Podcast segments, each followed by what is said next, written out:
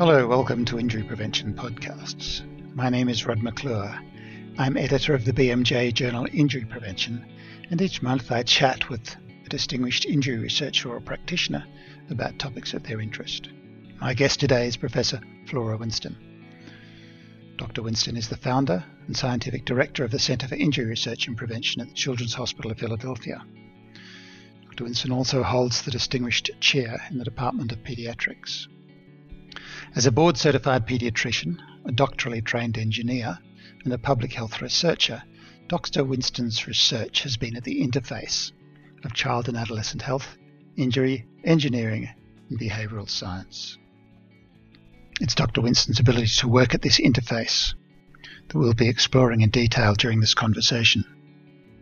And we'll draw attention to Dr. Winston's energy in addressing the big questions she faces and not shying away from those throughout her career. Hello, Professor Winston. Hello, Professor McClure. Well, Rod. shouldn't we just actually call our names Rod and Flora? We're friends. This is exactly. great. Exactly. And we've known each other for a long time. That's right. That's right. Yeah, that's one of the great things about um, going to about being in the injury field and going to the conferences. You meet people from around the world who you find out are soulmates, and um, that's great. That's how I've always felt about you, Rod it's been like uh, orbiting planets, hasn't it? Every year or so, or a couple of years, you circle uh, around again, and you cross paths with uh, all of your colleagues in different places. And, but I've just introduced you as a an MD PhD, a board certified pediatrician, a doctorally trained engineer, and a public health researcher who conducts research at the interface of child and adolescent health, injury engineering, and behavioral science. Now, the, the obvious question to start this conversation off with is uh, how and why. But I want to miss that question and jump straight to the other end. Because I suspect the answer is you found your natural place. And it's because of who you are that these fields came together. It wasn't so much about the fields, it was more about you. So this question is really can you start off by telling us a little bit about you? Well, I, you know, I was very fortunate that throughout my life, there have been people, not necessarily at my institution, but sometimes at my institution, who um, inspired me to not go, go after the simple problem, but to go after bold problems, scary problems, really hairy problems that affect lives. And so um, when I was a doctoral student, um, I invented a system to stretch cells in cell culture. And the purpose was to develop a model for studying hypertension on the cellular level.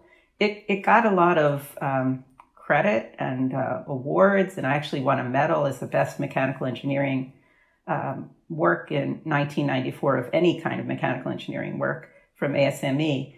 But the problem was, I also needed it to be something that spoke to me. It couldn't just be important, it had to also be something that I would want to do as much as I'd want to do the New York Times crossword puzzle. You know, like I just want to do it because it just, my brain is always asking questions and it needed to be questions that really inspired me. And, um, and so as I realized that, and I think I always knew it, but then when I chose pediatrics as um, my life because I just, just adore children and want to keep them safe. And adolescents are interesting, so are young adults. Um, it just became my area of where I wanted to be. And it really was at looking at the statistics that I saw that injury killed more children, teens, young adults than all other causes combined. And in fact, um, you know, when you think about where people worry a lot, uh, cancer, COVID, whatever it might be, it's a fraction of why children die or um, are disabled because of injury. And so at the time that I started, a few people were looking, but it really wasn't it wasn't in the mainstream. It was mostly the people mostly worrying about injury when I started were um, activists or advocates or people that cared about kids, but the scientific foundation was was really lacking. And um, I grew up in the world of evidence based medicine. And I just looked at evidence based prevention and I just thought it was lacking, and particularly with injury prevention. And so I took this crazy background and I realized, wow, so at the core of everything with injury is energy transfer. That's really at the core. It's that someone is exposed to energy that exceeds their body's ability to manage it. That's really, that is the core. Like when you think about disease, at the core, it um, might be a virus or something like that. But in, in um, injury, it is energy. Well, gosh, you know, engineering. Like that, it made sense that it all fit together that working on um, on a on injury it's a huge problem. It, it ties into my background.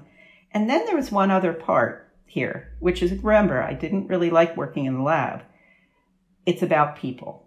That the other part about injury prevention that's really crucial is it's about behavior. That you can have the very best interventions but what we learned very early on and we're continuing to learn with autonomous vehicles is that you can't engineer out human behavior. Humans will figure out a way to mess up any safety technology we come up with. We just will. You know, we'll think of shortcuts, we won't understand it, whatever it might be. We'll overestimate its effectiveness. So you needed to be thinking, so think of these things that I've got so far. So it's pediatrics, which is wonderful and it has major impact and it's got all that. Then you've got engineering, and the third part is behavior. And then where does the public health part fit in?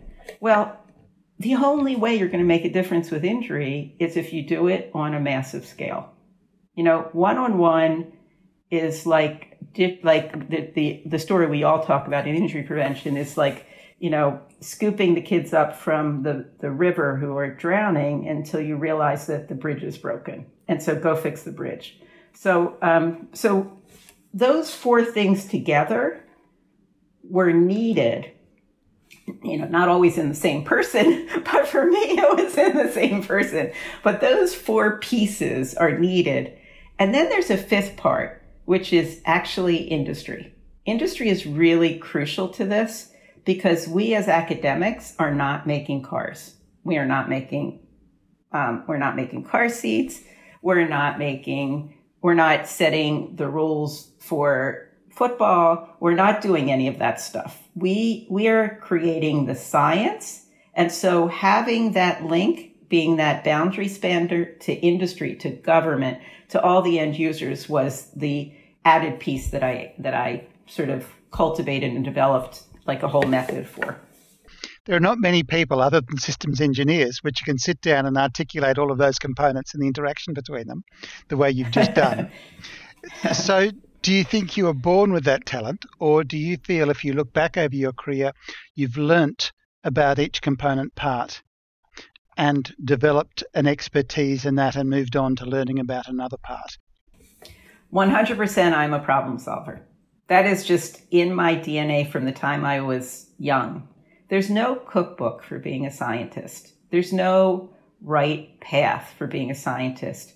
What you need to do is ha- hold in your heart that you're going to be bold, that you're going to go where no one else goes because you're motivated by solving a problem. If you really go from that approach, what I always tell people is what you get from your bachelor's is you get the ability to think critically. What you get from your master's is you learn a specific skill. What you get from a PhD is how to solve a problem, right? You know, that's really, you know, how to systematically apply systematic methods to solving a problem. And for me, it doesn't matter what the discipline is. Like for all of my work, like I do a ton of behavioral science research and I've never taken a psychology class. I do a ton of epidemiology research. I'm not an epidemiologist. And what I what I do is I, as um, as the leader that I think I've become, I pull together a team of people who are inspired by solving a problem, and I bring the best minds and the best talent together to solve it. And that's the only way to be successful. You cannot be an island. You, there's no way, particularly these days, um, with how quickly data science is changing and how quickly engineering is changing. You cannot be alone you have to have partners. So, and my my um, colleagues, my partners, I just go straight to the best person in the world who does that and I inspire them that child injury is a major issue and they say, I'm on board. How can I help?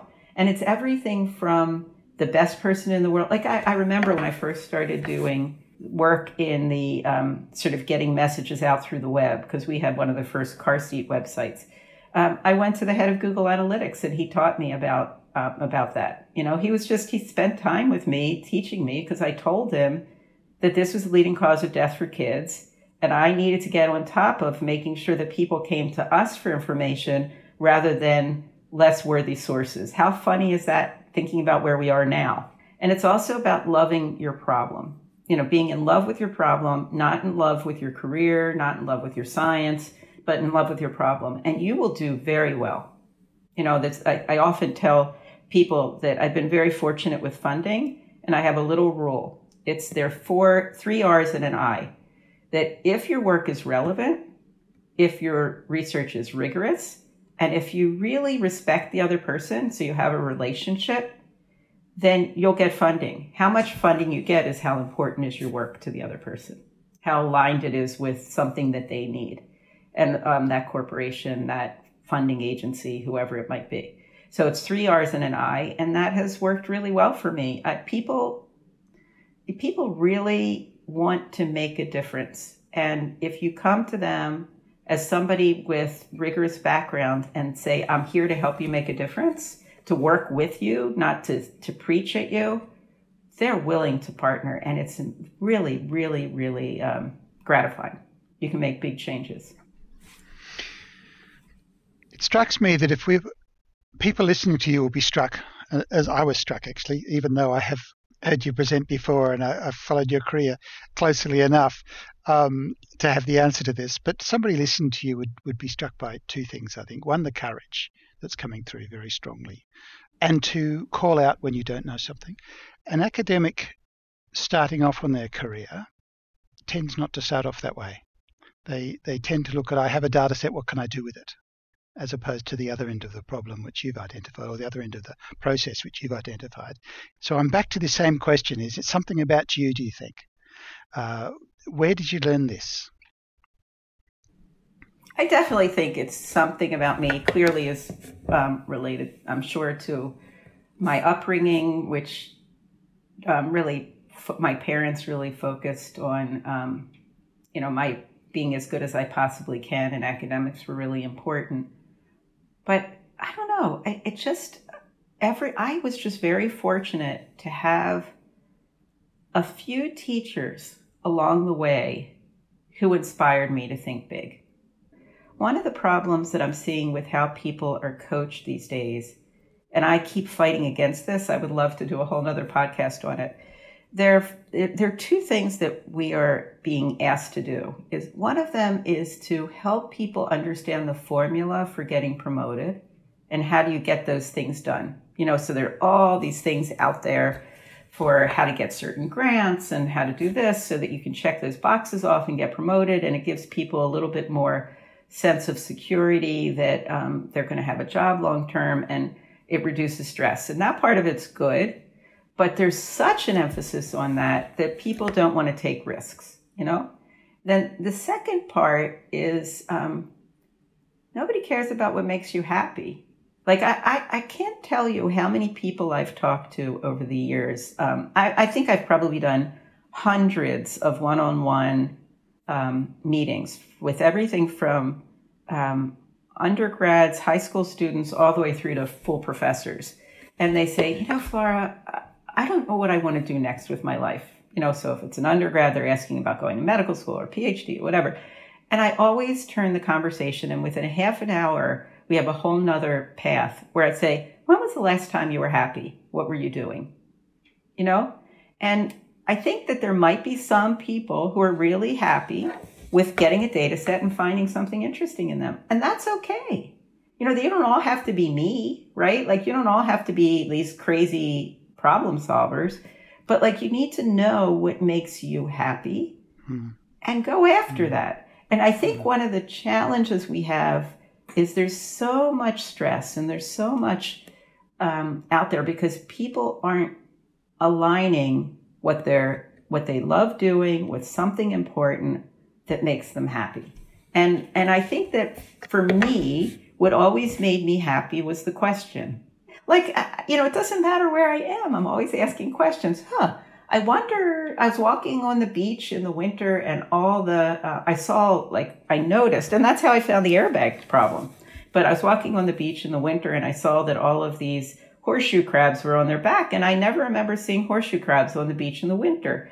And so I looked at it, and and I think that probably something happened that somebody dug something up in the ocean and they like washed ashore because it clearly wasn't a time for for laying eggs. And so I, I just went around and I turned them all over so that they could get back into the ocean again, you know, because otherwise they would freeze. That's me. That's who I am. So, I mean, I think it's like, it's not that one is better than the other. It's just who I am. And if somebody's out there and in your core, you're a problem solver, you notice things that other people don't notice, go after that. So, is this what makes you the researcher you are, in fact? That you're problem driven, or you can identify and have, have a need, but you're not just looking for the next question. The next question is helping you solve the problem.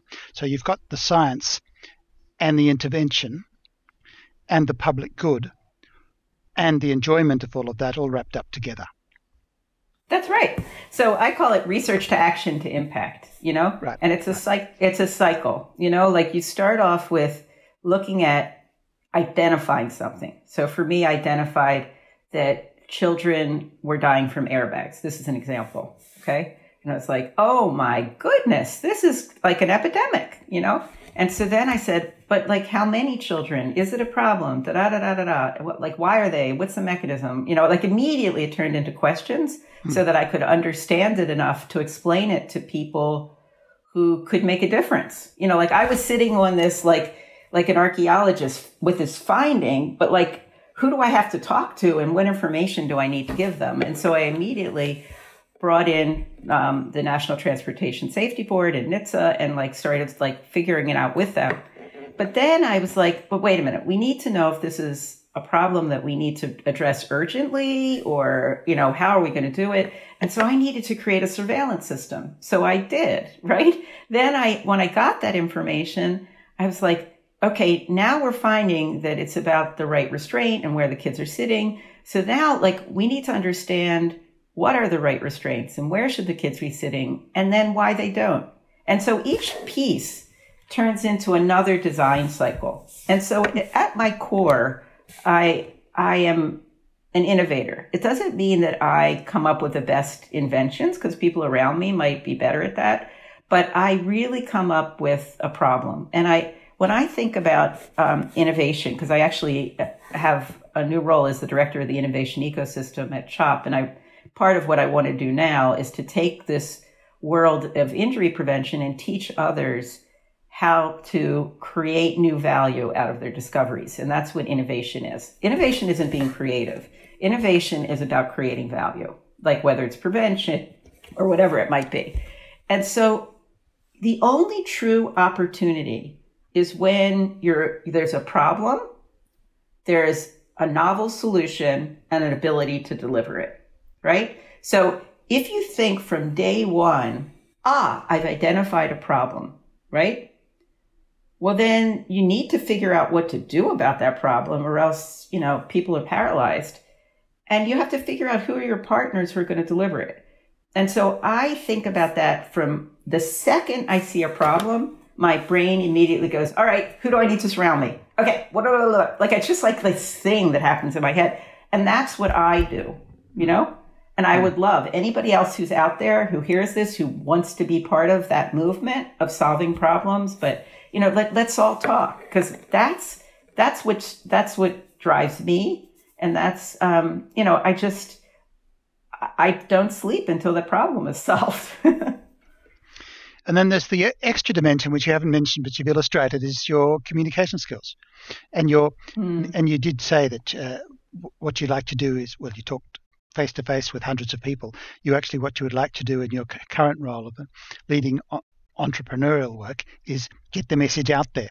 So you're actually built into you is also this need or, or this drive to to communicate, to educate, to provide opportunity, and to create a movement. So, so the communication part, it's interesting. I think that that was just who I am, but it's because I love the other person I'm talking to, you know, more yeah. than I love myself, right? And so if you love the other person you're talking to more than you love yourself, then you're going to want them to understand what you're talking about and hear what they have to say. And mm. so I think that comes from being a pediatrician. I, the, my favorite part of a physical exam, of a, of a visit with a patient is the history. I love the stories people tell. There's a wonderful book called um, Every Patient Tells a Story. And it's a, a, a doctor who started out as the person who did those mystery cases in the New York Times. And she loved mm. so much this, this, the, the stories that she actually became a doctor afterwards, which is so interesting. Well, I did it the other way. I became a doctor because I love the, I love helping people, but I don't love helping them. That sounds like I'm, um, I'm more special than I am. It's really about hearing what they have and unlocking their potential to solve their own problems. And I love doing that. So what I do is I spend as much time as I can with lots of other people now and mm-hmm. try to understand where they're coming from um, that because their viewpoints are incredibly real, you know, like sometimes I would get frustrated that um, something that I thought was obvious wasn't being adopted by other people because that happens a lot in injury prevention. And right now we're we're seeing a real, I think, backlash against public health in general because the public health community, in my mind, is largely telling people what to do and not necessarily always hearing why they're not accepting that information and changing their viewpoint. They just say it louder and louder and louder. And for mm. me, what I would do, it's, it's, it's all the entrepreneurial spirit is what you do is little tiny design cycles where I always have logic models that are driving my work. It's sort of like, this is where I want to go. So there are three steps that um, have strong arrows between them. One is overcoming barriers and, and enhancing facilitators that would then change certain behaviors. And if those behaviors are changed, then um, then you'll see the impact that you want. And the behaviors can be for a policymaker to a parent. It, it, it's like or or a car company. It's but there has to be a decision, an action, something that people do that's going to lead to the change. And people don't always think about it that way. And so what I find is that people know what that goal is, but they haven't really thought what are the barriers and facilitators and how do I overcome them? And and that's really I think where a lot of my communication stuff comes in is that I really I really listen to people um, tell me more, tell me more, tell me more because it's part of that early design cycle because at that milestone, if I haven't overcome a barrier, then that's either, you know, you have three things. It's continue, stop, or pivot, right? So if I at that early phase can't overcome a barrier, then either this thing will never work or I've got to think about it differently. I've got to pivot rather than just forcing it and keeping, let me, you know, like you didn't get my messaging this way, so let me say it this way. It's, you know, communicate, communicate, knowledge, knowledge. No, no, no, no. Maybe you got to go a whole nother way and you got to make it a law. Or maybe you got to go a whole nother way and just make it incredibly easy. Or maybe you need to go a whole nother way and not communicate directly with this person, but communicate with their influencer, whatever that might be. But that's how I do my work, if that makes sense. No, it does. And um, it leads us to perhaps a final question. And it brings us back to the beginning. You've got multiple disciplines. Um, do you have any trouble holding two or three different realities in in your mind. You're not just a, a single discipline researcher. You actually can move between multiple areas and, and in and out of academia and with industry. Uh, is that a particular skill that we haven't stressed enough in injury prevention? Oh, completely. I think we haven't. And in fact, this the problem I have isn't with the team that I'm in necessarily it's with others who are in a certain discipline that they will look at my work sometimes and and I've tried as much as I possibly can to be as rigorous as possible in every discipline but there will be times where um, the people who care more about their discipline and the rigor of the science than they do about the outcome will make me feel bad about myself you know? Like oh why don't you have this control or why don't you have this thing like completely ignoring the impact of the work and injury prevention, by definition, will not be successful if it's siloed. It is a cross disciplinary um, uh, field, and it makes it very challenging to find where its home is. And people will shoot things at it from all different directions. You know, like if you do cancer, you know, there's usually like an oncology department, you know, or something like that. But there almost never is an injury department if anything, there's an injury center. Like even at NIH, there isn't an injury institute, right? There's the cent- there's the CDC center, but that's that's that's different. Um, I I won't go into that now, but it is different. Where you know, in in I don't know of any academic institution that has an injury department, just like you would have an immunology department or a something else, you know? So any so it really becomes the challenge is that people from disciplines or people who are used to that kind of world um, really trying to rip down what we're doing in injury as not being rigorous enough without really remembering that sometimes it, these are the best data we have, you know? And so we make the best of what we've got. Yeah, and I think one thing that does characterize most people in injury world who are card-carrying injury practitioners and researchers is that end goal, which is public good, isn't it? It's mm-hmm. it's what drives. It's what you started off the conversation with, finding something which made the biggest difference. It's why we love it. Like when you're when you're in a, a meeting like SAVIR or the World Injury Conference or whatever, and you're with all these people, it's like it's like, ah, oh my gosh, this is so wonderful. I don't have to tell people over and over again, this is the leading killer of kids. I don't have to do it. Everybody knows it. I can take those slides out of my, my talk. It's just such a, it's like, this is why we're here. And that's why I love it and why I, I just don't know why everybody isn't doing it because it's, I mean, we would have a wonderful, um, safe world if a lot of people really took it to heart. Yeah. And I, I think this, conversation we've had uh, is a is a wonderful opportunity to actually spread that confidence and that courage mm. and give people a mm. chance to to hear somebody who actually has bought into that. Um, and, and I wish we could have had this conversation in front of a, an audience and had their immediate reaction. Maybe we'll do it. Yeah, we maybe we'll do that. You know, I'm happy to come back to Australia sometime. You know, so I'm happy to give a talk. You know, I, I just want to give people sort of some of the uh, quotes um, that I got early on in my career. So when I put in one of my first um, uh, human subjects uh, protocols, um, institutional review board applications, what the head of the IRB said, who was a metabolism researcher at that time, said, someone told me, well, I'll approve it, but why study accidents? Hmm. Okay, that was that was the first one. I also um, had a. I was just actually quoting these this week. It was funny somebody um, who I think is a very forward thinking pediatrician um, said she's not focused. You know, she's an engineer, she's public health, she's this, she's not focused. And I was like, um, yeah, I'm actually focused on the problem, not the discipline. Um, I get a lot of people saying, so what are you? And I'm like, I don't know what to say. So I say that I'm a pediatrician, right? Because, um, like, you have to be a thing. Like, you're not like, you know, you have to be like an epidemiologist or an engineer or something like that. So I, I, I get, I always get stuck on that one. Another one that I loved was that my dollar to paper ratio wasn't good.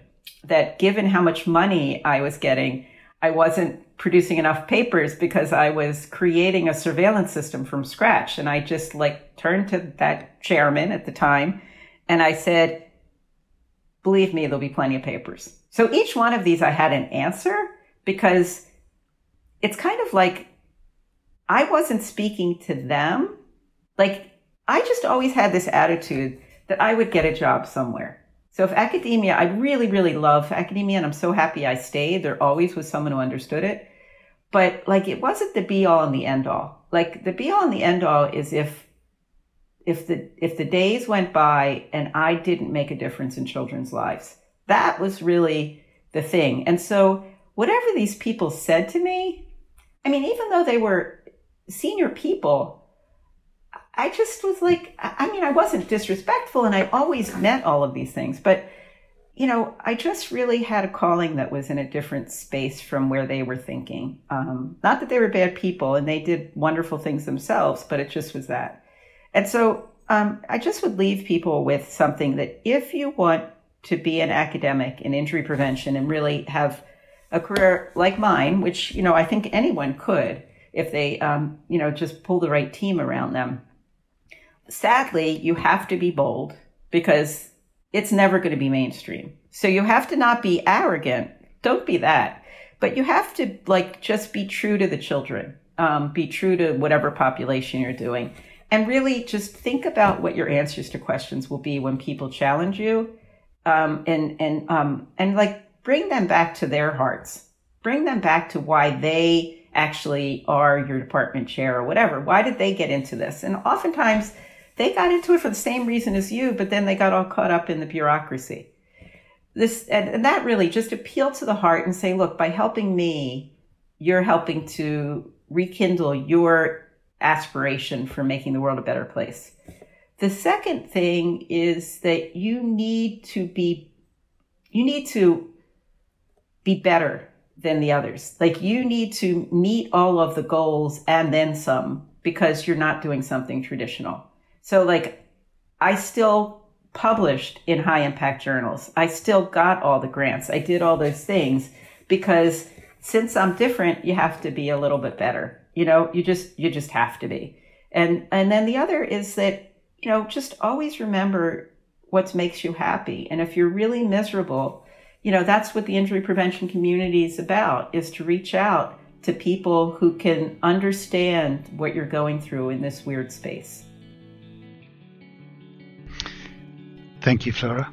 I'm going to pause here and let people think about what you just said. It's been an absolutely a tremendous chance that we've had today to chat, and uh, I'm looking forward to the next one. Oh, thank you, Rod. We've been listening to a conversation with Professor Flaura Winston from the Children's Hospital of Philadelphia. For anyone wishing to learn more about some of the topics we've covered, I would encourage you to visit the journal's website, at injuryprevention.bmj.com. Remember, you can subscribe to Injury Prevention podcasts on your favourite platform or app and have them automatically downloaded to your device each month.